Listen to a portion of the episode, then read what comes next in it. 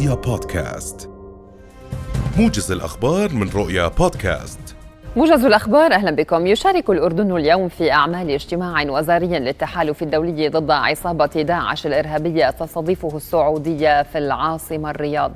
ويشارك في الاجتماع الذي يبحث الجهود الدولية المبذولة لمكافحة عصابة داعش الإرهابية. نائب رئيس الوزراء وزير الخارجية وشؤون المغتربين أيمن الصفدي. أدانت وزارة الخارجية وشؤون المغتربين اليوم الاعتداء على سفارة المملكة العربية السعودية في العاصمة السودانية الخرطوم. الناطق الرسمي باسم الوزارة سنان المجالي أعرب عن تضامن الأردن مع المملكة العربية السعودية وإدانته لأشكال العنف مؤكدا على ضرورة احترام القانون الدولي والاتفاقيات ذات الصلة.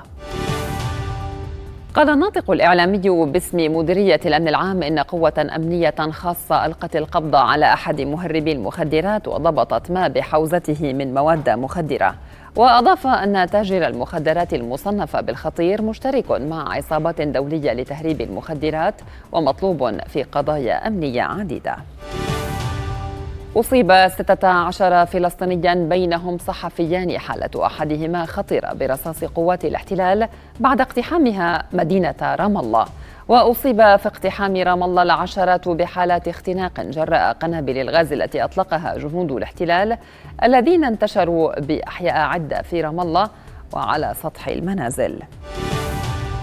غمرت الفيضانات الناجمة عن تدمير سد كاخوفكا منطقة تزيد مساحتها عن 600 كيلومتر مربع في جنوب أوكرانيا وفق مسؤول أوكراني اليوم.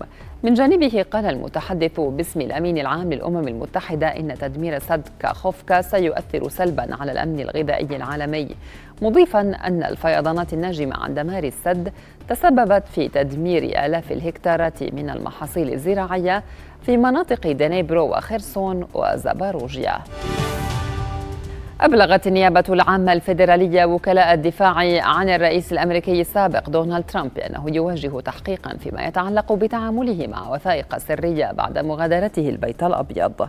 ترامب يتهم بأنه غادر البيت الأبيض آخذا معه صناديق كاملة من الوثائق الرسمية بما في ذلك وثائق دفاعية مصنفة بأنها سرية للغاية ما يعتبر انتهاكا للقوانين الفيدرالية.